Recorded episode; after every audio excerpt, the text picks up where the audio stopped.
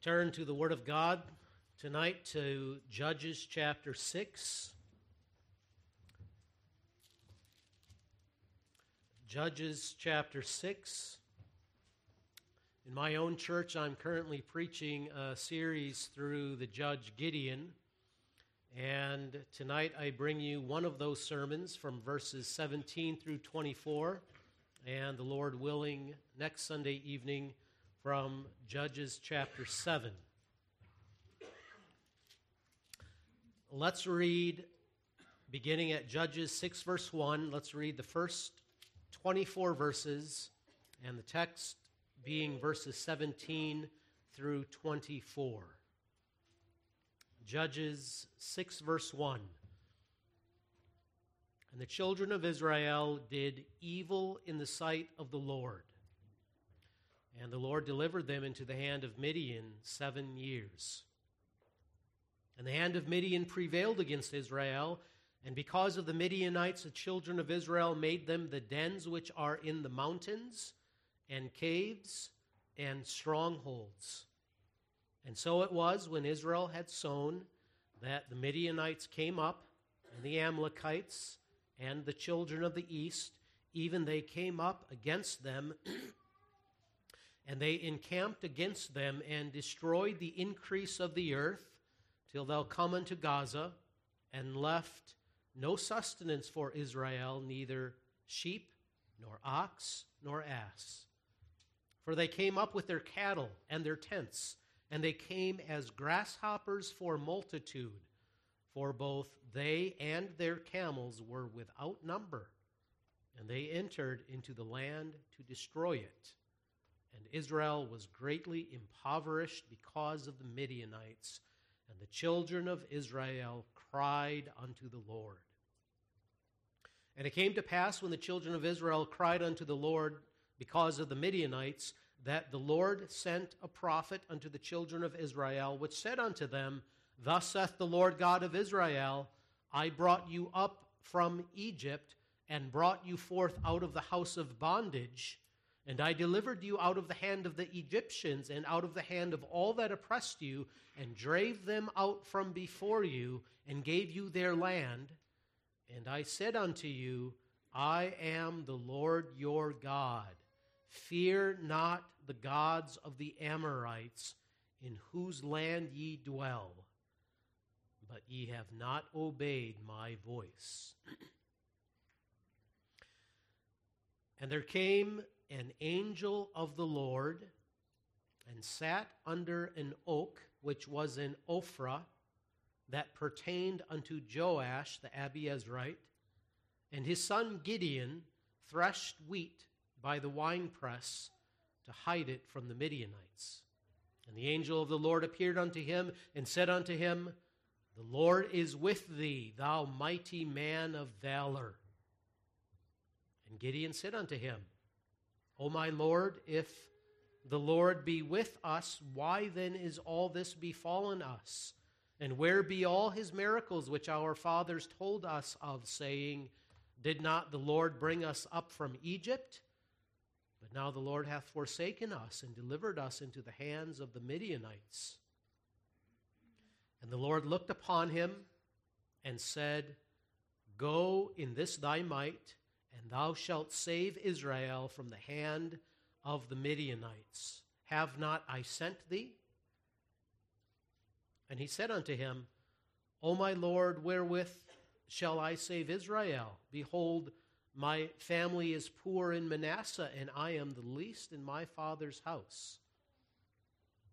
And the Lord said unto him, Surely I will be with thee, and thou shalt smite the Midianites as one man.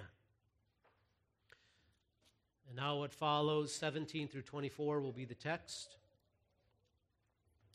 And he, Gideon, said unto him, If now I have found grace in thy sight, then show me a sign that thou talkest with me.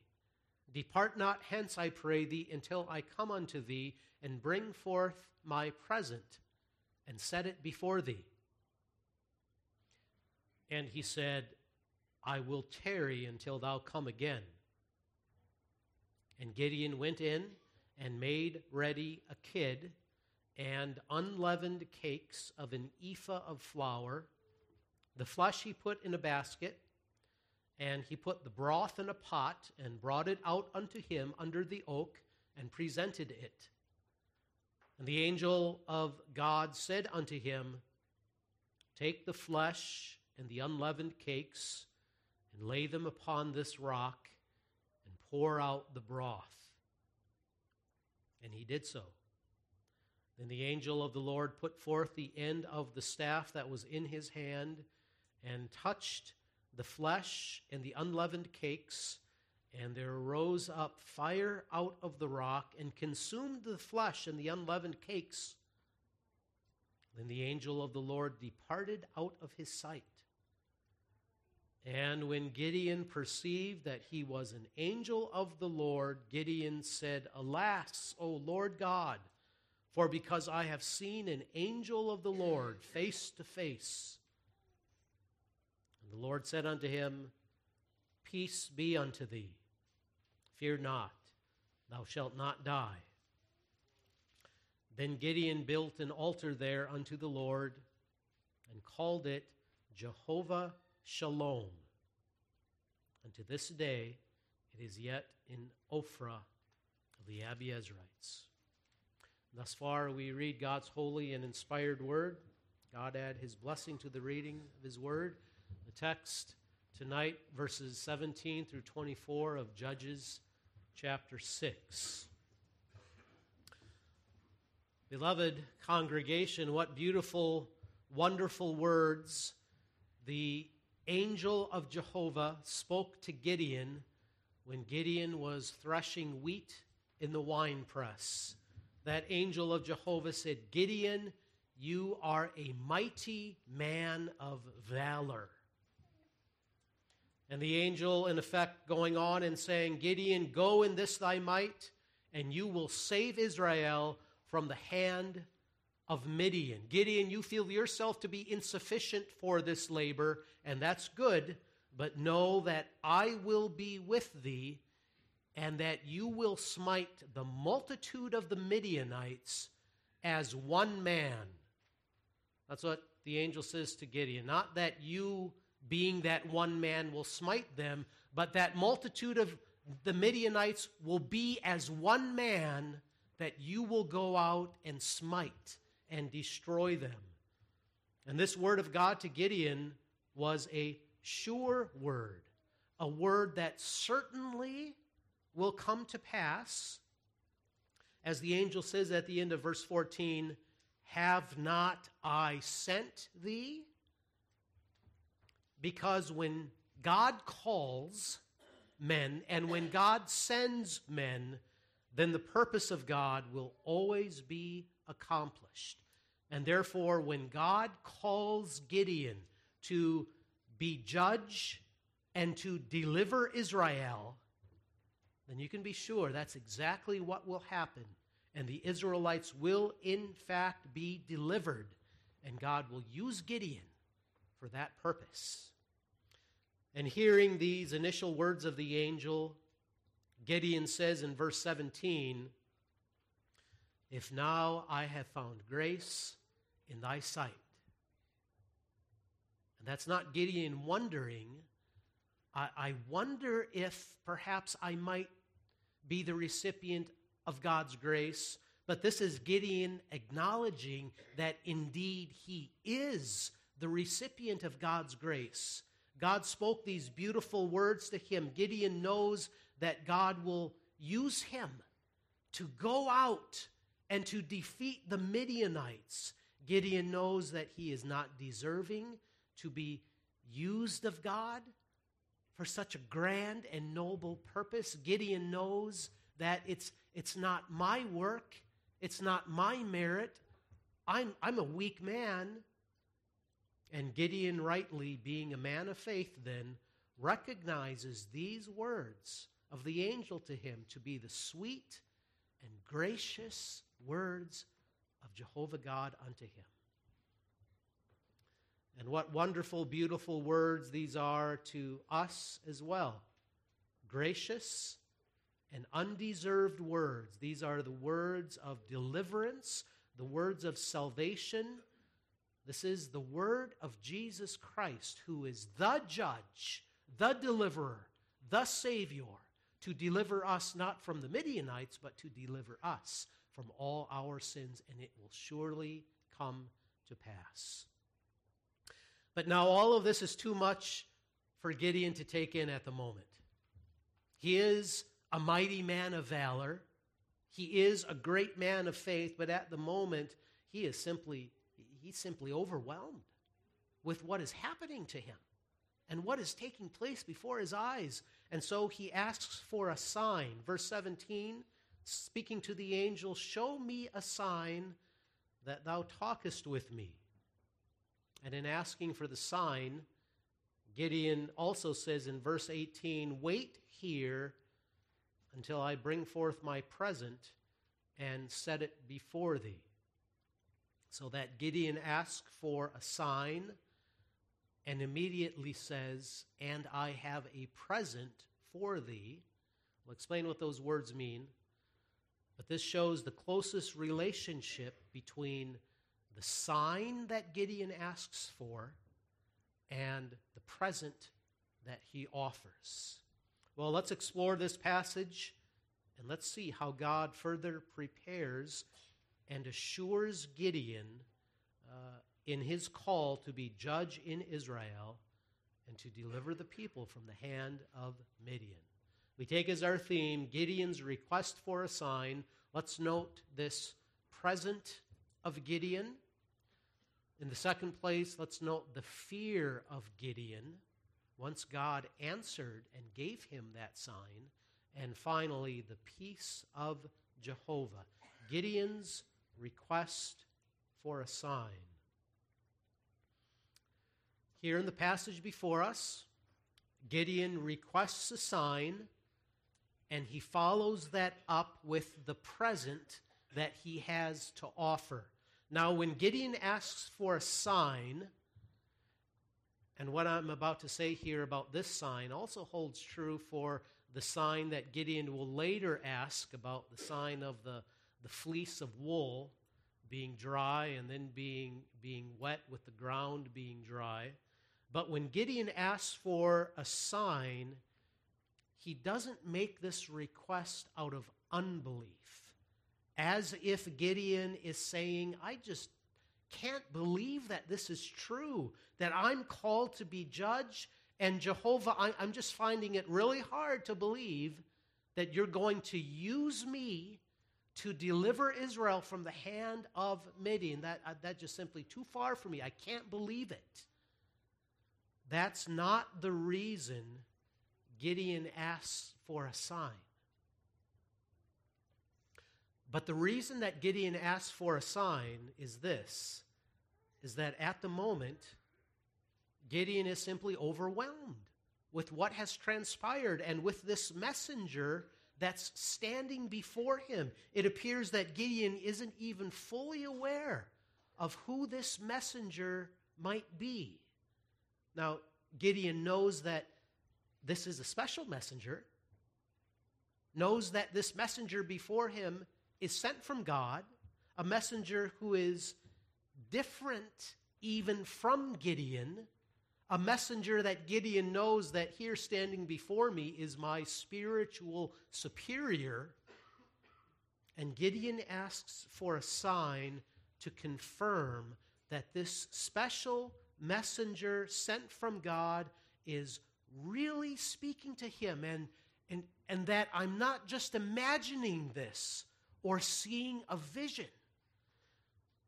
Gideon says, If I found grace in thy sight, then show me a sign that thou talkest with me. And this tells us then that Gideon's request for a sign does not arise out of unbelief. There are times in Scripture when that is the case perhaps even more often than not, when a sign is requested, but that sign is asked out of unbelief. You remember in the New Testament, Jesus says, An evil and adulterous generation seeketh after a sign. And Jesus was speaking that to the Pharisees because they did not believe that the Old Testament scriptures that spoke of the Messiah to come could be fulfilled in this man Jesus standing before them. Even with the word of Jesus and the miracles he performed, and yet they would not believe. And they made a wicked request for a sign. We don't believe the word of God. We don't believe what you say, Jesus. Show us something more. Give us a sign. And that was a sign asked out of unbelief. You remember as well the parable of Jesus in Luke chapter 16. The parable of the rich man and Lazarus. The rich man dies and goes to hell. Lazarus dies and goes to be in heaven in the bosom of Abraham. And that rich man says to Abraham, Warn my brothers which are on earth about the torments of this place and if they could actually see someone who is risen from the dead and to tell them, then they will believe. Which was nothing less than a request for a sign. And Abraham says, No. They have Moses and the prophets, they have the Word of God. And if they don't believe and won't hear the word of God, then all kinds of miraculous signs, even somebody rising from the dead, will serve them no good. And these wicked requests for a sign always involve unbelief, always putting the demand upon God to prove that He is true to His word. And so, don't put Gideon in that camp. Gideon doesn't ask out of unbelief. Gideon is simply asking for confirmation that he, he isn't dreaming all of this up and that this messenger is really speaking to him. Gideon continues, verse 18 Depart not hence, I pray thee, until I come unto thee and bring forth my present and set it before thee. And the implication being that this present Gideon will bring is also somehow related to the sign that he asks for. The messenger agrees and says, I will tarry until thou come again. And so Gideon goes on his way and he proceeds to prepare something of a meal for this messenger. We read of that in verse 19. Gideon kills one of the young goats and prepares that meat. Gideon also makes bread, unleavened cakes, the Bible says, of an ephah of flour. Of an ephah. It's hard to know exactly how much an ephah is, but according to the commentators, an ephah was enough flour to make enough bread to feed at least between 10 and 30 men. So this was not a small amount of flour, small amount of bread. This was a large provision. And then Gideon took the broth and put it into a pot. And that broth would have been all of that all of that fatty juice that came from preparing the meat. And here we ought to pause and note something, even though it's not the main point, but we ought to mention it, is that we ought to, cons- ought to consider the hospitality of Gideon. He goes out of his way to entertain this spiritual stranger. The food is not meant for Gideon. He's not thinking of himself, but he's thinking of this messenger. And note that Gideon is so generous in this present to this messenger. All of that meat that would come from a young goat, all those unleavened cakes of bread, enough to feed many men, and all of that good, savory broth that's there in that pot. Gideon wasn't of the mind that this is for the both of us, but Gideon was of the mind, here, messenger, this is all for you. And note that Gideon, in his hospitality, also sacrifices of his own time and resources for the good of this messenger. Gideon doesn't call his wife, doesn't call for a servant to help him in the preparation of this. More than likely, Gideon is all by himself, but Gideon says, Nothing is too much for me to do for the good of this stranger. And remember as well that good fruit, good food, and good bread at this time in the history of Israel is very difficult to come by. The Midianites are swarming the land, and there is great impoverishment in Israel. But Gideon gave virtually everything that he had the best food in such generous quantity for this stranger sent by God who has now entered into his life. And Gideon here shows himself then to be a good example to us of hospitality generosity. And it makes us think of that passage in the New Testament, Hebrews chapter 13, verses 1 and 2. Let brotherly love continue. Be not forgetful to entertain strangers, for thereby some have entertained angels unawares, which is an immediate reference to Abraham entertaining those angels, but it just might also uh, be referring to Gideon, who entertained this angel, but a good example of kindness and hospitality. Well, what happens to this meal Gideon presents to this angel? The angel tells Gideon what to do with it. Verse 20. And the angel of God said unto him, Take the flesh and the unleavened cakes and lay them upon this rock and pour out the broth. And to pour out that broth, not simply to pour out that broth in a separate place down on the ground over there, but to pour out that broth all over the meat and all over those unleavened cakes of bread. Similar, I suppose, to what Elijah did in 1 Kings 18 with the contest uh, with the prophets at Baal at Mount Carmel, how Elijah took all that water and he poured it over the sacrifice and then even all about the altar. And that's what Gideon does here with this broth. And then comes verse 21. Then the angel of the Lord put forth the end of the staff that was in his hand and touched the flesh and the unleavened cakes. And there rose up fire out of the rock and consumed the flesh and the unleavened cakes.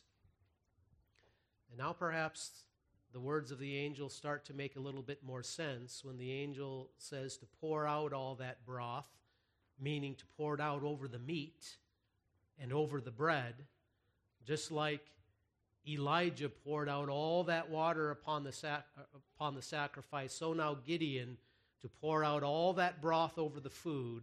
But the reason is this to make it clear to Gideon that what is about to happen is going to be a miracle because food that is soaked in broth does not naturally catch on fire.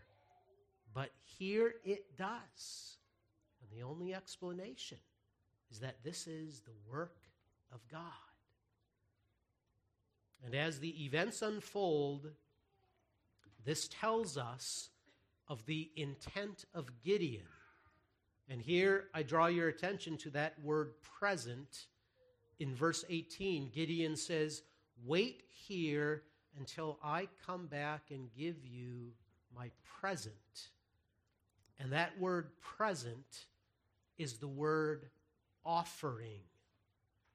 Now, Gideon probably hoped, we don't know, but Perhaps Gideon hoped that this special messenger of Jehovah would partake of this food, and thereby Gideon would be assured that this heavenly messenger was sent by God. But the angel does more. The angel consumes that food not with his mouth, but by way of fire out of the rock. And what ends up happening is that this present, this offering given to this angel now becomes an offering in the official sense of the word. So that meat becomes uh, that meat becomes that burnt offering. The bread becomes the meal offering. The bread becomes the drink offering. And that fire licking up and devouring that food tells us that God receives the offering of Gideon, receives his praise and his worship. And that was the sign that Gideon was looking for. And God answered his sign, gave him that sign. But what good comfort for us that God receives the praise and the worship of his people. God hears our prayers of love and devotion. God receives the worship and praise that we offer to Him, and God, as it were, devours those prayers up and receives all that praise that we render unto Him. And insofar as Gideon asks for a sign and then renders his present, his offering to the angel, the Lord has answered Gideon's request. And now Gideon is entirely assured of the angel's identity. And if there were any doubt in Gideon's mind, that angel quickly departed, and Gideon knew.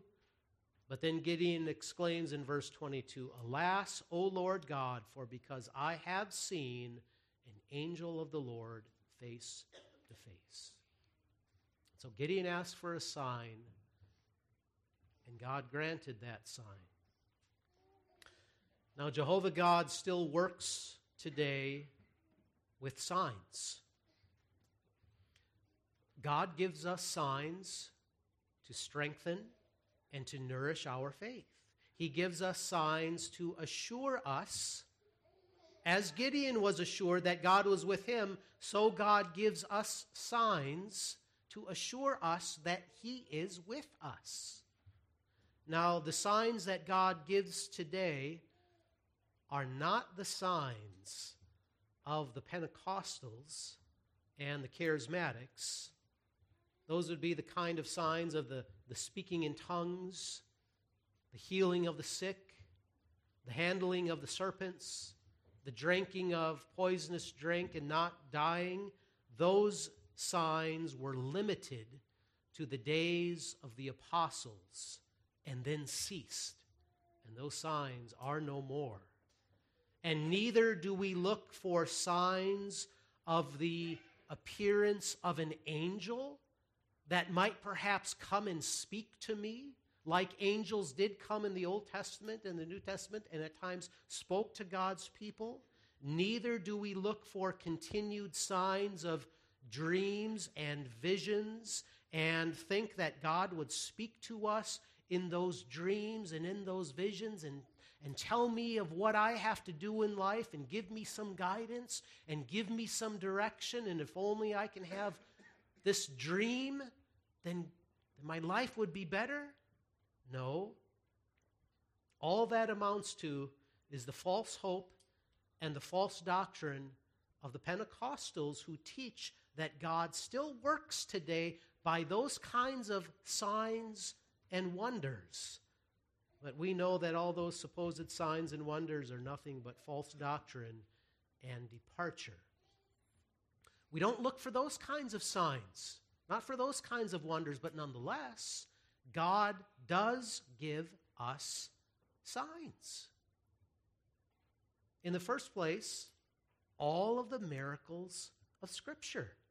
All of those miracles of Scripture, not only signs for the immediate people, but they are also signs for all of the New Testament church. And we know that all the miracles in the Bible are signs because Jesus says, An evil and adulterous generation seeketh after a sign, but there will no sign be given unto it except the sign of the prophet Jonah, who was three days and three nights in the whale's belly. And that was a sign of the resurrection of Jesus Christ, a miracle God performed that testified to the truth of resurrection.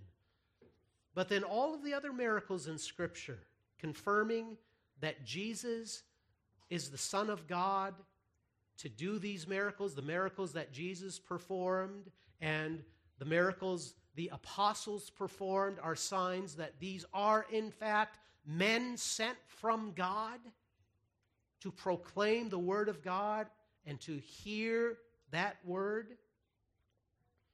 And so all the miracles of Scriptures are still serve as signs for us.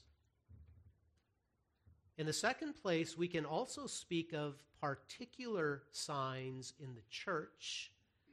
And here I have in mind, namely, those two signs, two signs and seals the sacraments, the sacrament of the Lord's Supper, the sacrament of baptism. And in those signs, we are pointed to the Lord Jesus Christ, who is the judge and the deliverer, even as those signs confirm what we hear in the preaching. And God declares to us in baptism, God declares to us in the Lord's Supper, I wash all your sins away. Even as I sent judges in the Old Testament to deliver my people from the hands of the enemy, so I send the judge, Jesus Christ, to deliver you from all your sins. I make you clean. I feed you. I nourish you with good spiritual life, and I give you the heavenly land. These are the signs that God gives to us. These are great signs, wonderful signs, the signs of the sacraments. And now, we as the Church of Jesus Christ, we are content with these signs that God gives unto us the miracles of the Bible, the signs of the sacraments. We don't need anything else. And we don't go looking for all sorts of extra biblical signs and revelations and wonders. To do so is to tempt God and to be like that wicked and adulterous generation which is never content with the Word of God and with the signs of the sacraments which confirm that Word. After the angel consumed the sacrifice and vanished out of sight, the response of Gideon was the response of fear. Gideon was afraid. And even then, to say that he was afraid is an understatement. That Gideon, uh, the word here when he was afraid means he was absolutely terrified. And he was terrified because now the reality has sunk in. I've come face to face with an angel of Jehovah. And not simply an angel, but more correctly, I've come face to face with the angel of Jehovah. And Gideon was frightened and he was terrified. But it's exactly here in his moment of terror that you see the faith of Gideon come bursting forth. Because you see that Gideon is terrified. This tells us something about Gideon. This tells us that Gideon was a man of God, it tells us that he was a man who knew the word of God. Gideon knows the words, for example, that Jacob spoke after Jacob wrestled with God. Genesis 32, verse 30. Jacob called the name of that place Peniel, for I have seen God face to face, and my life is preserved.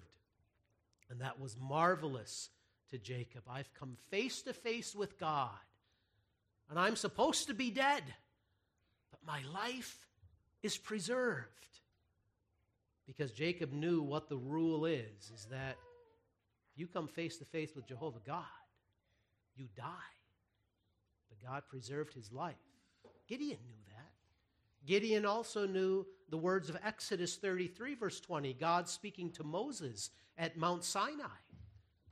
And God said, Thou canst not see my face, for there shall no man see my face and live. And so now I trust you see what the, what the fear of Gideon is.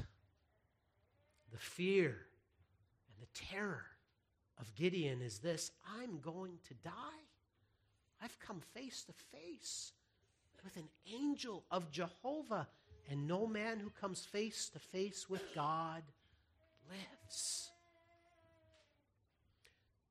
Now I say, this shows to us the great faith and the strong faith of Gideon. Remember, that's how the angel addressed him, thou mighty man of valor, which means that Gideon was a great man of faith. And though even at this moment, even though Gideon had that fear that he was going to die at any moment, and yet at the same time, Gideon has this good and healthy fear of God.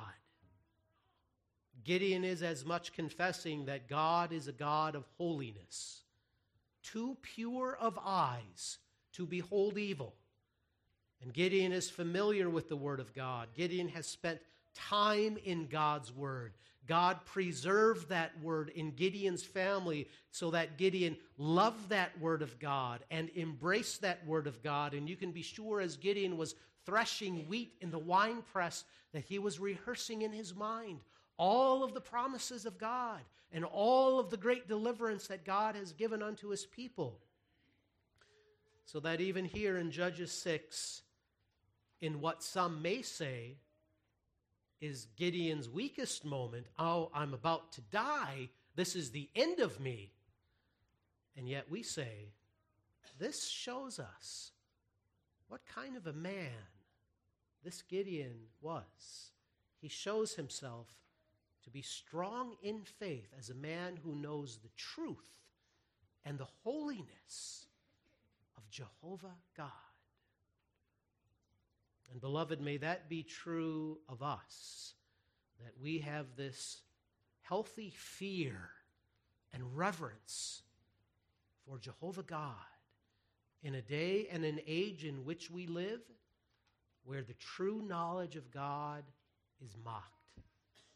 And people scoff at the Bible and shake their heads at people who would place their trust in the Word of God, where Jehovah God in our culture is set forth as an, as an old grandfather up there in the heavens who is powerless to accomplish his purposes, allowing all kinds of sin to go unpunished that's not our knowledge of God. We know who God is the Almighty God of heaven and of earth, the one true and living God. And we know what we are by nature filthy, polluted sinners, and we know who God is holy, pure, and righteous and just, and that we too would be finished if we came before Jehovah God standing in our sins but faith also confess, confesses, but I know that I won't perish because, because I am righteous in Christ and my sins are forgiven. And so, though Gideon has come face to face with the angel of God and knows it, but now is not the time for Gideon to die. And so soon as the angel vanishes, Gideon exclaims, Alas, O Lord God, for because I have seen the angel of the Lord face to face, and what we see following is the mercy and the peace of Jehovah God that comes flooding upon Gideon's heart and soul. There is the mercy to Gideon, because immediately as that terror sets in his heart, God comes to him and has mercy and reassures him. Verse 23 the Lord said to Gideon, Peace be unto thee, fear not, thou shalt not die. This is the mercy of God to Gideon. The mercy of God is that he does not leave his saints to tremble endlessly in their pain and suffering and misery. God gives a reassuring word of comfort Fear not. You won't die, Gideon, but you will live. Not only a word of mercy, but then also a word of peace. Because after God says that Gideon won't die, then we have verse 24. Then Gideon built an altar there unto the Lord and called it Jehovah Shalom. Gideon built an altar and he called it Jehovah Shalom. Now, this isn't the first time that we come across altars in the Bible being named after Jehovah. Earlier in the Old Testament, consider Abraham, Genesis 22, God commanding him to kill his own son Isaac, and God then providing that ram caught in the thicket. And Abraham offers that ram. And Abraham named the place Jehovah Jireh. The Lord provides. Jehovah provides. Or in Exodus chapter 17, verse 15, Moses, after God gave the Israelites a victory over the Amalekites, then Moses builds an altar and he calls it Jehovah Nissi. Jehovah is my banner. And now here's Gideon. He builds an altar. Jehovah Shalom, which means Jehovah is peace. Peace comes from Jehovah. And what a fitting name this is for this altar. And again, we see Gideon's faith. God doesn't tell Gideon to give it this name. This was Gideon's name for it. This is his faith. This is his response, uh, the response of Gideon to the peace giving word of God, because God said, Peace be unto thee. And Gideon, for that, uh, Gideon meant, it meant for Gideon, because God spoke it. I do have peace. I won't die, but I will live. That was peace in Gideon's heart. But by calling the altar Jehovah Shalom, Gideon is also confessing that Jehovah God is going to bring peace to his people and to the Israelites at large. God or Gideon didn't name the altar Gideon Shalom, Abraham Shalom, Moses Shalom. They are not the ones who will bring peace to Israel, but the one who brings peace will be Jehovah God. And that is amazing amidst all the present turmoil in the land of Israel. And from a human point of view, there is simply no way out of this great impoverishment that the Israelites are going through for seven years in a row at the hand of the Midianites. See the Midianites swarm the land, looting, pillaging, plundering, killing, and stealing. And you see the turmoil and the chaos that's going on in the land of Israel. But Gideon says, God will see to it. There will be peace, there will be tranquility. I have been preserved, and the enemy will be destroyed. I have peace in my heart, and there will come peace to God's people. Jehovah Shalom. And this Jehovah Shalom is the faith of Gideon in the Messiah that God will send, the Lord Jesus Christ. Isaiah 9, verse 6 Jesus is called the Prince of Peace. Jesus is the one who will give us peace. He brings that peace by atoning for all our sins, washing all those sins away, doing away with that barrier of sin so that now we have free and ready access to God. And we enjoy peace, and we enjoy harmony and union with our God and our Savior. And this is something, beloved, that we need to remember.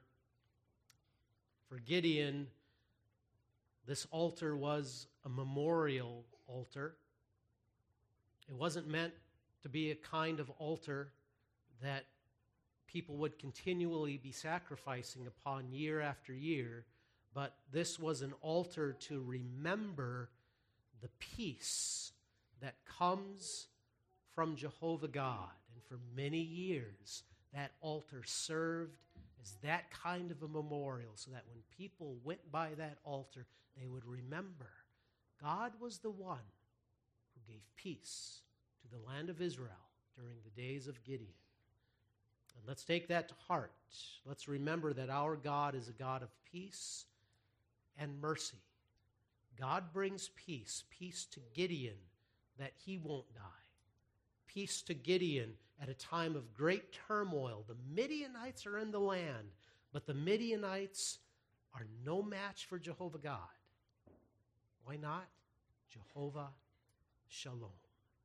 And God brings peace to us so that our sins do not rule us, our sins do not control us, because the deliverer has come and provided relief. Jehovah Shalom, the Prince of Peace, our Lord Jesus Christ. Thanks be to him. Amen. Let us pray. Our Father, which art in heaven, we thank thee for thy word. Apply it to our hearts and lives. Grant that we also have a fear and reverence of thee, Jehovah God, and that we too would seek our peace from thee, and that we would enjoy the peace that thou hast granted us through the work of Jesus Christ, thy Son. Keep us close unto thee, draw us unto thee, use this worship service to that end, and cause us to re- rely upon thy word and to know its faithfulness and trustworthiness, and that we would not go off into ways of seeking other kinds of signs and wonders, but that we may seek Thee and seek the signs and wonders that Thou hast given to us centrally in the virgin birth and in giving Jesus Christ for us men and for our salvation. We pray all this in Jesus' name alone. Amen.